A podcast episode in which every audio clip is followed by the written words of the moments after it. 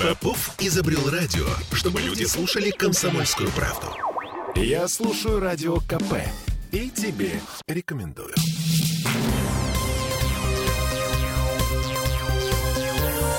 Темы дня. Дело о смерти Энди Картрайта раскрыто, по крайней мере, так считает следователь. Они получили результат последней экспертизы. А мы поговорили с адвокатом Марины Кохл, которая обвиняет в убийстве Картрайта. И там все с точностью да наоборот. Это мы вернулись в петербургскую студию радио «Комсомольская правда». Я Олеся Крупанин. Я Дмитрий Делинский. Для начала напомню, уже почти полтора года следствие пытается разобраться в том, каким именно образом Марина Кохл убила своего мужа. Э, причина эм, убийства, предполагаемого убийства у следователей есть. Это ревность. Эм, есть тело, распиленное на 15 кусков, плюс внутренности пропущенные через стиральные машины. Но не было экспертизы, доказывающей насильственный характер смерти. Причем за полтора года даже суд устал от попыток следователей найти хоть какую-то зацепку. Настолько устал, что в октябре прошлого года Марине Кохол изменили меру пресечения, ее отпустили из э, следственного изолятора под домашний арест. Версий было много. Отравление лекарством для диабетиков, удушение подушкой, наркотики, удар ножом в живот. И вот последняя на сегодня экспертиза. Самого документа у нас нет, там 200 страниц, очень умных слов. И так что слушаем интерпретацию Ирины Скурту, это адвокат Марины Кохол.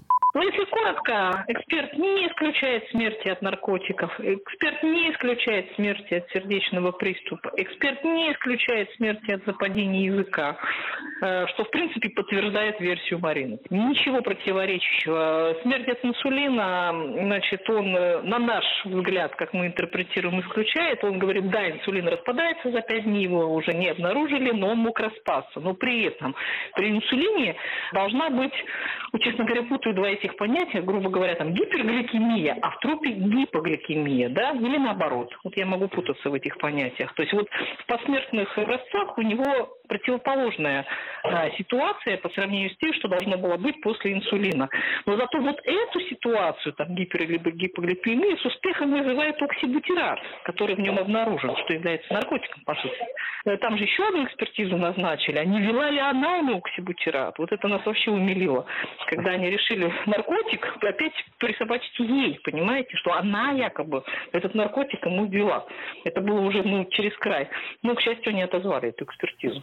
А, в общем, по словам Ирины Скуртуновой, экспертиза полностью подтверждает версию Марины Кохол о смерти мужа, естественной смерти ее мужа от наркотиков. Там есть следы амфетамина, какого-то фенбарбитала. Автор экспертизы пишет, что этих наркотиков в организме Энди Картрайта было обнаружено а, мало, недостаточно для передоза, но тут же приписка. А, тот же самый эксперт пишет. А, это вовсе не означает, что этих наркотиков было так же мало в момент смерти. Угу. Причиной смерти Энди Картрайта экспертиза называет кислородное голодание мозга. И у страны защиты есть вот такое мнение по поводу того, как здоровенный парень под 2 метра роста мог задохнуться, лежа в своей квартире на диване.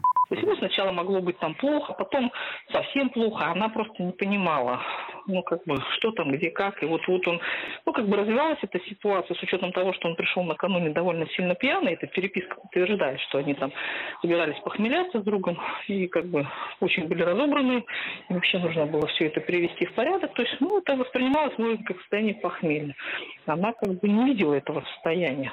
Это не то, что он лежал, умирал 7 часов, и она к нему не подходила. Это означает, что развивалось вот это вот голодание кислородное, а которое в итоге и привело к смерти по заключению экспертизы гипоксия мозга. Но что стало причиной гипоксии мозга? Ну, следствие считает, что вот так это было. А пока сторона защиты знакомится с э, результатами экспертизы, с материалами уголовного дела, на все это может уйти пара месяцев. После этого вполне вероятно может начаться суд. А Марина Кохол пока сейчас сидит дома, шьет кукол.